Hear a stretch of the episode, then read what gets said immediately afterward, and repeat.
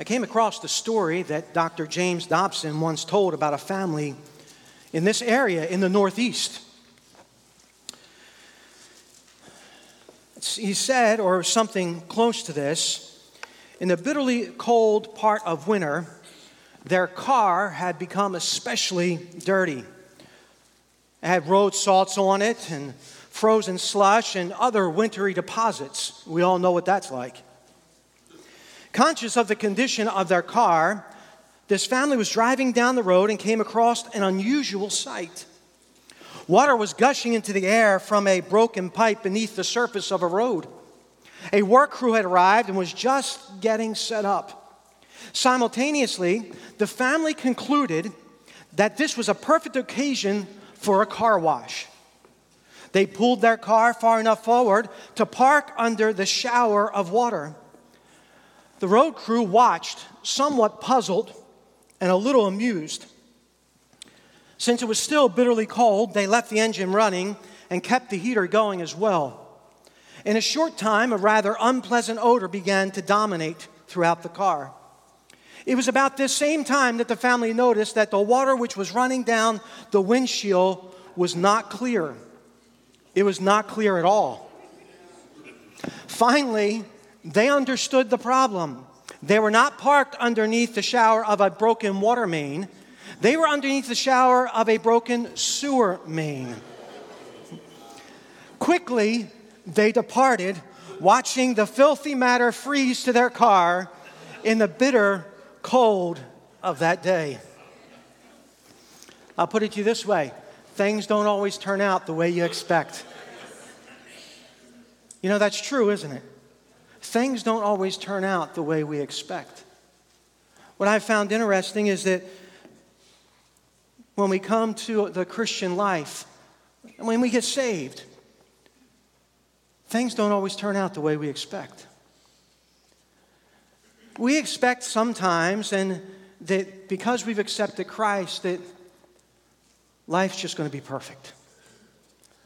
That everything is going to go well for us, and that now that we've accepted Christ, that there aren't really going to be any problems, there aren't going to be any difficulties, there aren't going to be any struggles. But you know, the opposite's just the case. If you've been saved for any length of time, you know as well as I do that that very euphoric bubble that we tend to live in after we first get saved is burst pretty quickly because we've got an adversary. We have an adversary that wants to destroy all that we have just accepted in Christ. We have an adversary that, though they, he can't steal our soul, wants to try and ruin our lives, steal our testimony. We have an adversary that wants to keep us from serving Christ. And we have an adversary that wants to keep us from enjoying our freedom in Christ. But just because life doesn't always turn out the way we think and things aren't always the way that they seem, does not mean that we as believers can't enjoy our freedom in Christ. See, sometimes in our Christian life, things don't always turn out the way we expect. But listen, friend, they always turn out the way God expects. Nothing catches our God by surprise. He knows exactly where you're at, and He knows exactly what we need in order to enjoy our freedom in Christ. The nation of Israel here has been experiencing slavery. They were in the land of Egypt for 430 years, and they had been ex- experiencing slavery for over 400 years. Now they were free. They were leaving Egypt, they were leaving Pharaoh, they were leaving their hard taskmasters all behind. And I can only speculate about how they must have felt, but I believe that there was probably a great deal of excitement. I'm sure that the air was electric, that they were on uh, the verge of almost being giddy to know that, man, we're no longer underneath this bondage. There was probably a sense of anticipation, like what's going to happen next, or some wonder, like, I wonder where we're going to end up in the land that God has promised to us. I wonder exactly how it's going to look and how we're going to be able to enjoy that, and oh, the freedom that we're going to have all the anticipation and wonder as they started to make their way out of the land of Egypt and into the promised land that they had been waiting for for generations. A new land, a new life. No longer the whips on the back and the treatment of being, being treated like an animal. They were free. They were free. The historical account of Israel's deliverance from slavery is, is a picture. It's just not a historical account for us, but there are principles that we are to learn from the Word of God. The Bible tells us that the Old Testament and these characters that we have in the Old Testament are given to us for examples. They are to teach us eh, so that we can be able to learn how to live our life in Christ. And this historical account of Israel's deliverance is a picture of a person who has been delivered from the slavery of sin and is now liberated in Christ. Isn't it wonderful to think that you don't have to carry around the backpack of sin and guilt and bondage any longer because of Christ? That when you accepted Christ as your personal Savior, that, that God took all of that from you. Oh, Satan will want to remind you of your bondage. Satan will want to uh, uh, continue to uh, try and put you underneath that bondage once again. Satan will do everything that he can to try and uh, uh, force you to live underneath the chains of sin. But thanks be to God who giveth us the victory through Jesus Christ our Lord. We're no longer under bondage, He set us free.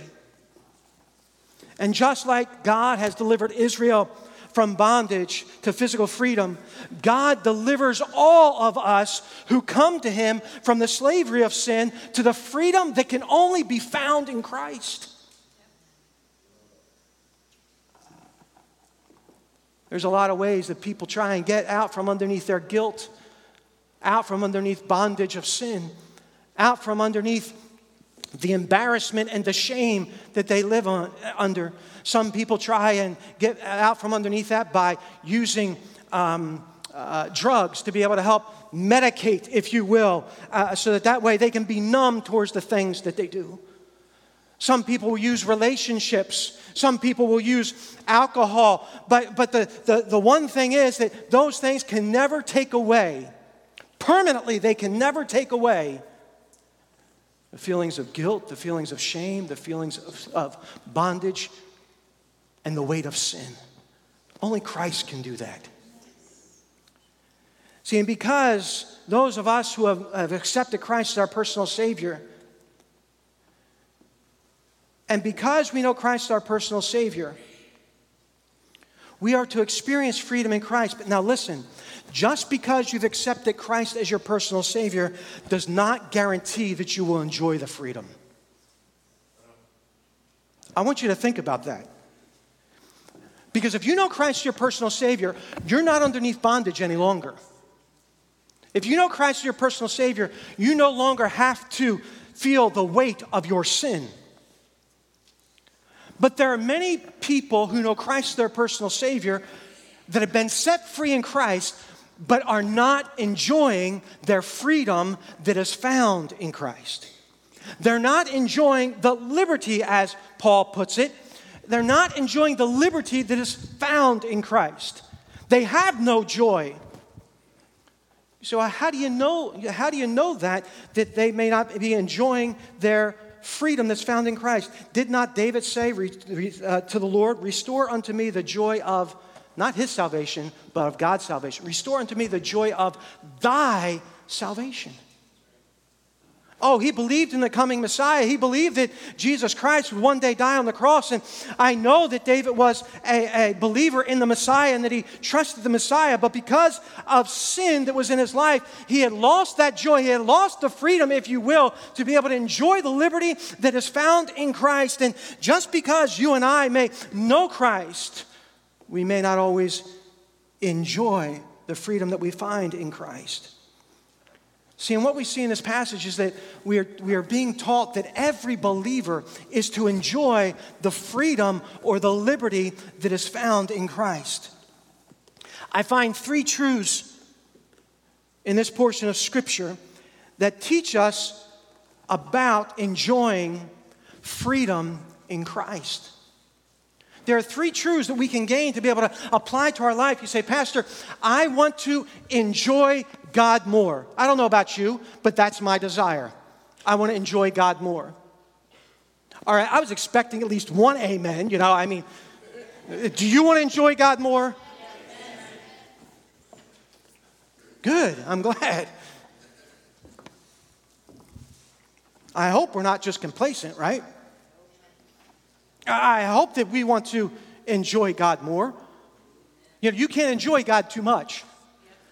You can't be too joyful.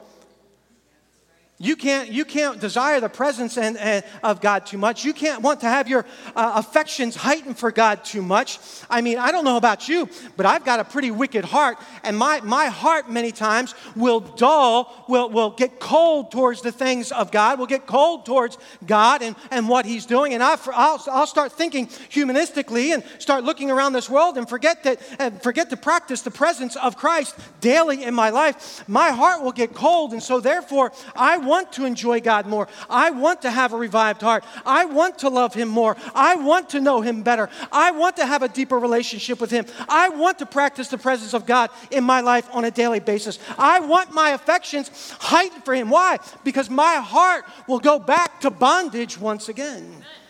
I need to continually preach the gospel to myself that I've been set free and that I can enjoy Him.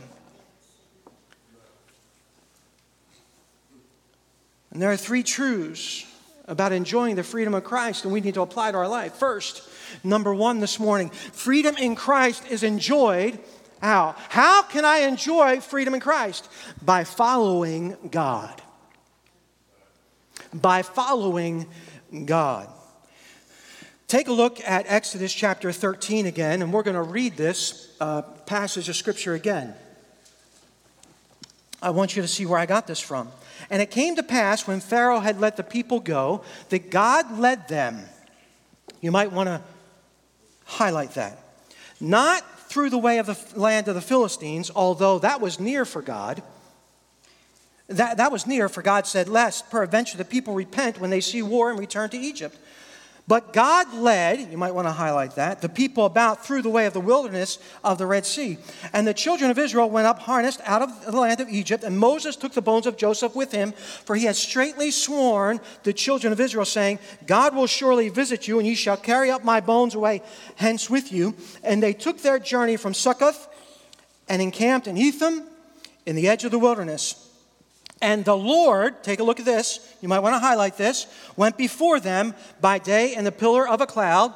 to, you might want to highlight this, lead them, lead them the way, and by night in a pillar of fire to give them light to go by day and by night.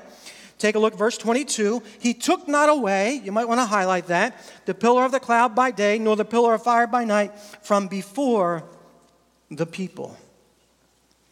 The nation of Israel is now on the move and God is charting the course for them to follow. If you were to see, if I were to flash up here the map, you, you would be able to see how much easier, how much simpler, how much of a, a, a more direct route going from Goshen. I mean, it was Goshen is right here, and then all you do is come basically straight across, and you can be in the promised land. Now, the Philistines were there, but I mean, you talk about something just so simple. Uh, Goshen was here where the nation of Israel was. Remember when uh, um, Joseph was in leadership there, that when his family came, they put them in the land of Goshen, and then they go from Goshen, they could go straight across. That's not the way God led them. It was simple, it was easy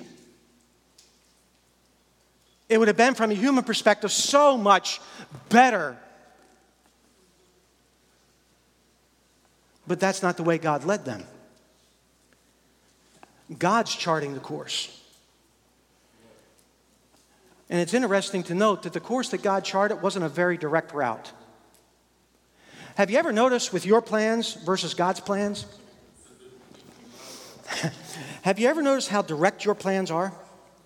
I mean, you got step one, step two, step three, step four. Boom, boom, boom. I'm going to do this, this, this, this, and then uh, I get to my goal, right? You ever notice how God's God's way is? Step one. Now he gets to step two, but he instead of going from step one directly to step two, you know, like this, God usually goes step one.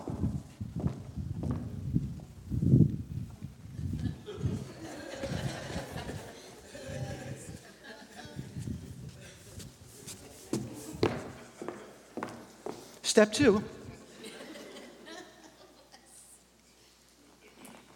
You say, why is that? Does God not understand that I need to get these things done? It's not God that, that, that has the problem, it's us that have the problem.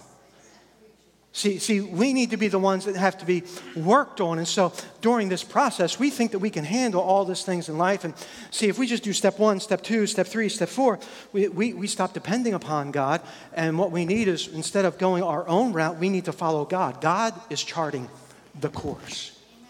Remember, it's not your life. You didn't give life to yourself, God gave you life. Paul says, For me to live is what? Christ.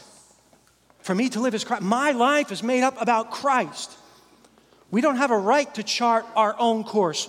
The only thing that we have a right to do if we're going to enjoy freedom in Christ is to follow the course that God has charted for us. And my friends, listen. Now, listen, not every course is exactly the same. So don't compare your course to somebody else's course. As long as the courses line up with the Word of God, let God direct their life the way that God has them following, and you follow God's direction for your life the way God has leading you. You're never going to enjoy freedom in Christ if you don't allow God to chart the course.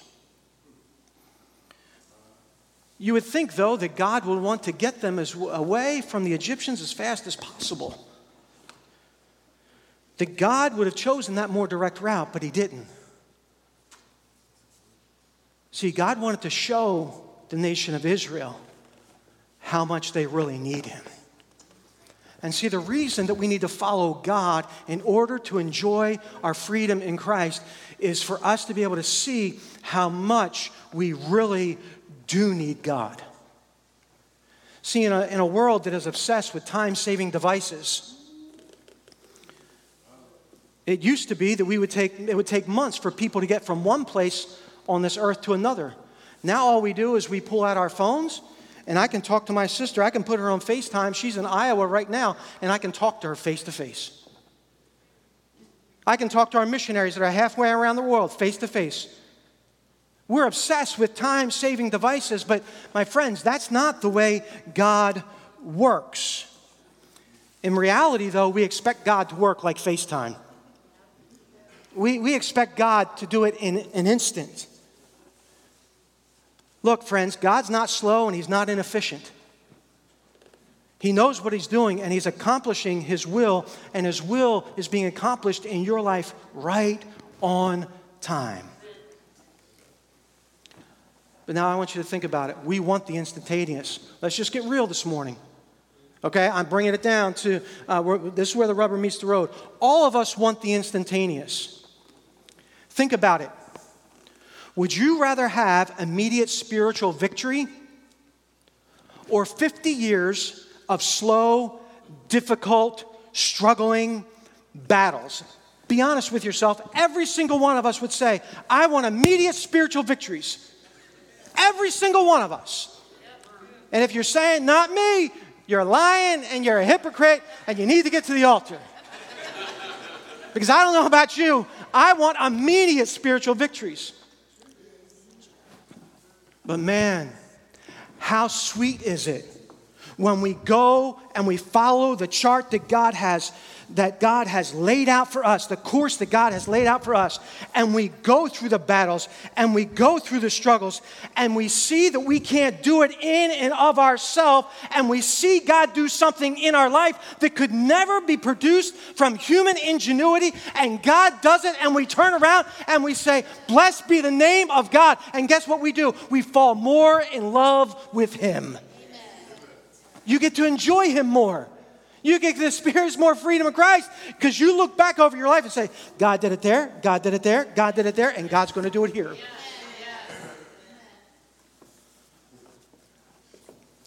And God's plan was to lead the nation to the promised land. But the way that He was going to lead them meant that they would have to follow if they were going to experience freedom. It wasn't the easiest route, it definitely wasn't the fastest route, but it was the best route. See, God is teaching us that to follow the ways of God will always lead to freedom. Listen, no matter what it looks like. Friends, God's way will always lead to freedom no matter what it looks like for us. If you follow God, you can count on enjoying freedom in Christ. Here's a prime example. Let me give you, a, a, and I'm not going to go into detail, but how about Joseph? From human standpoint, folks, see, we have such an advantage because we read the end of the story. Joseph didn't know that. Joseph thought that he had been forgotten about after those two years in the prison. He thought he had been forgotten about. He was sold into slavery, thought that he would never see his family again. Falsely accused. Um, but what did it do? It led to freedom. He didn't, he didn't get angry at God. How do you know he didn't get angry at God? Because remember what he said to his brothers? You meant it for evil, God meant it for good. Why? Because he followed the chart that God had given to him. Even he wasn't even in charge of that. It seemed like uh, his brothers were in charge and dictating his life, but he kept the right heart towards God and he knew that God was in charge and he believed in a sovereign God and he trusted God's plan for his life. And he realized that no matter what anybody did to him, it didn't matter because God was still in control. So I can follow God, I can trust God, and I can enjoy the freedom that I have in Christ. How about the three Hebrew children in the fiery furnace. No, we're not going to bow down. We're not going to bow down. No. Our God's going to deliver us. And then they said, But if not, we're still not going to bow down. From a human standpoint, folks, I don't know about you, but I've touched fire before. I'm not too smart. I've touched fire before. I remember when I was a child, my, my uh, mom, had, she had an electric stove. I love color. I'm attracted to color. I love bright colors. I just love color.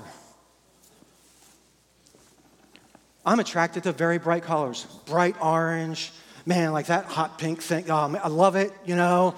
Just love bright colors. Well, the electric stove, it gets pretty red. It's pretty bright. And I remember my mom, I don't remember that, but she told me about it. She told me, don't touch the stove, it's hot. Don't touch the stove, it's hot. Remember, I told you I'm not too bright. What did I do? I touched the stove. The point is, that wasn't even fire. That was just uh, electric, and that burnt pretty bad. I don't know about you. I, I don't know anybody down throughout history, other than the three Hebrew children, that God charted their course for that way because they were being obedient to God. They were being obedient to God, and someone else was trying to destroy their life, but they continued to be obedient to God, to follow God, not deny God, to be able to continue to walk with Him. And what did they do? They end up in a fiery furnace. I don't know of anyone throughout history who has ever been thrown into a fiery furnace that has ever survived it except for those three guys, but it was God's course for them, and they followed it, and God delivered them. It doesn't look humanly possible. It doesn't seem humanly possible. What about Daniel and the lion's then? No, I'm going to continue to pray to my God. As a matter of fact, I'm going to open up my, my windows. I can't help but Daniel probably, he probably said, you know what, I'm even going to pray louder just to make sure they know that I'm praying to the one true God. I'm not going to stop praying to my God. Who does this Nebuchadnezzar think? See, we give more credit to physical powers than we do to the, to the, the all powerful.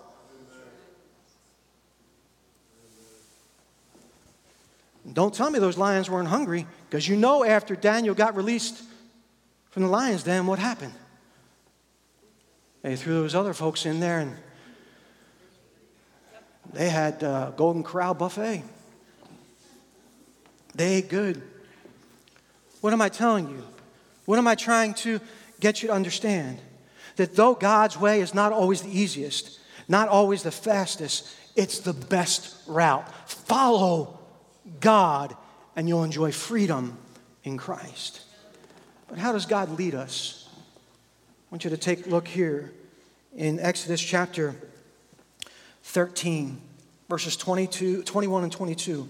And the Lord went before them by day in a pillar of a cloud to lead them the way, and by night in the pillar of fire to give them light, to go by day and night. He took not away the pillar of the cloud by day, nor the pillar of fire by night from before the people.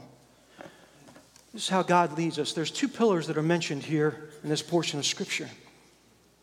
I believe, and I'm not going to I'm not going to have a, a spiritual argument with someone who may not believe the same way I do, but I believe that those two pillars, they represent something. I believe they represent the Word of God and the presence of God. You say, well, how do you get that? He took not away the pillar of cloud by day, nor the pillar of fire by night. Well, what does the Bible say about God's Word? The Word of God gives us light, what? To guide our path. The Word of God, it lights our way. It gives us light to our paths. And then it talks about the pillar of cloud by day. What is that? That was showing God's presence was with them, that He was guiding them, that He was directing them. How does God lead us? God leads us through His Word and through His presence. See, my friends, this is what I want you to think of this morning. Please don't say that you're following God. Oh, I'm following God, Pastor if you're not willing to be submitted unto His Word? We can't say we're following God if we're not submitted unto the Word of God because that's how He leads us. He leads us through his, his Word and He guides us through His Word, and His Word is a lamp unto our feet and a light unto our path. Thy Word have I hid in mine heart, what? That I might not sin against Thee. It is the Word of God that directs us and leads us, and it's through His precious Holy Spirit that His presence that, that speaks to a truth into our heart, and into our life from His Word. So many times we'll say, Pastor, I could give an invitation right now. How many are following God? Oh, yeah, I'm following God. Let me ask you a question. How many of, we, uh, how many of us are all submitted to the Word of God? Well, wait a second. Are we submitted to the Word of God when it comes to our giving? Oh, well, well, oh, well, Pastor, you don't understand my circumstance. If you're ever going to enjoy freedom in Christ, you got to follow God's chart. You got to follow the way God's charted it out for us. No, I may not understand your circumstance, but God does. And He wants to show Himself strong in your life. You know, Pastor, I can't give. No, no, that's, I just want to be as kind as possible. I don't want to be mean. It's not that we can't give, it's that we won't give. Let's just be honest. Let's just be honest. But this is what the Bible has to say. And I want to follow God's will for my life, and, and, and I want to enjoy the freedom that I have in Christ. How about what the Bible says about to serve? Oh, Pastor, you know, I, I, I just don't, I just don't have. Uh, many abilities and talents, and I, I, just don't have the time to serve. You know, when I get when I get to retirement, then I'm going to be able to serve. How many of you in retirement find that you're busier now than you were when you were working full time? Yeah. All right. Can I get a witness? Right? Yeah. I see all these retired folks, and I'm talking to them, and they're running here, running there, going on. They're all over the place. You say, where are they running? Doctors. They go to doctors all the time. Got more doctor's appointments than Carter has liver pills, you know? I mean, they got doctors and doctors, and got a doctor for this, and I got a doctor for my big toe and my pinky toe. I got, I mean, they're running all over the place. I just don't have time to serve, Pastor. Well, I was, I tell you what, I've, I've just been so hurt in another church, and I'm sorry about that. Listen, our church isn't perfect. We're glad that you're here. Our church is not perfect. I tell you, our church would be perfect if I wasn't the pastor, uh, okay? I am the problem, okay? If they had a better pastor, it'd be a better church. But look, the simple fact of the matter is that our church isn't perfect. And I know some of you have been hurt. But guess what? You're in this local assembly and it says that you're supposed to serve here. You say, Well, Pastor, I, I, I, I just don't know. I know. How about this?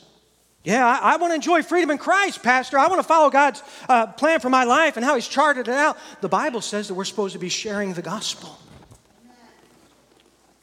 Oh, Pastor, I, I, I, get fearful when I, when I share the gospel. I just, I just don't know. It's kind of scary. Yeah, I know. It was amazing. I was on a plane to Las Vegas a couple weeks ago. You say, What were you doing in Las Vegas? I was trying to raise money for the parking lot. Just to be straight up with you. Red 13, you know. You say, How do you know that? My dad and mom taught that to me.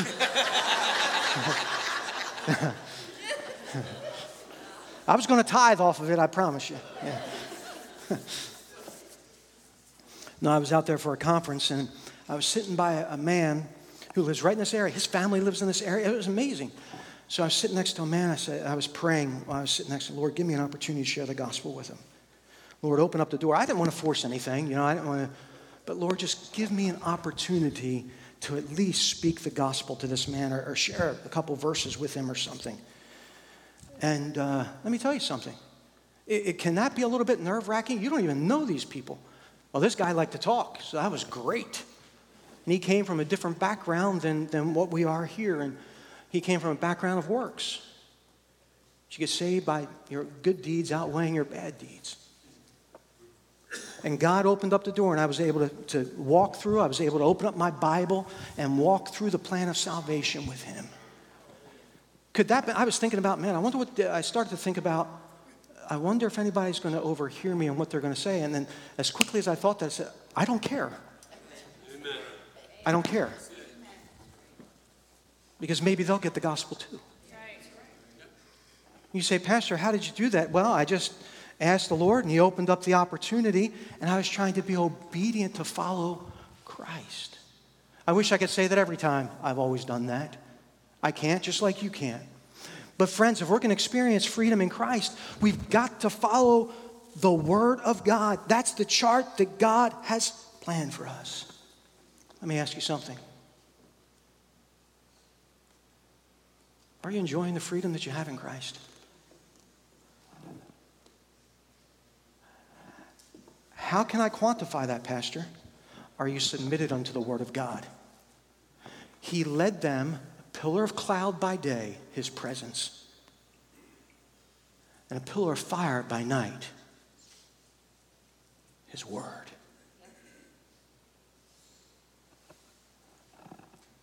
You say, well, what about his presence? Don't ignore the promptings of God. When God prompts you to do something, don't ignore it.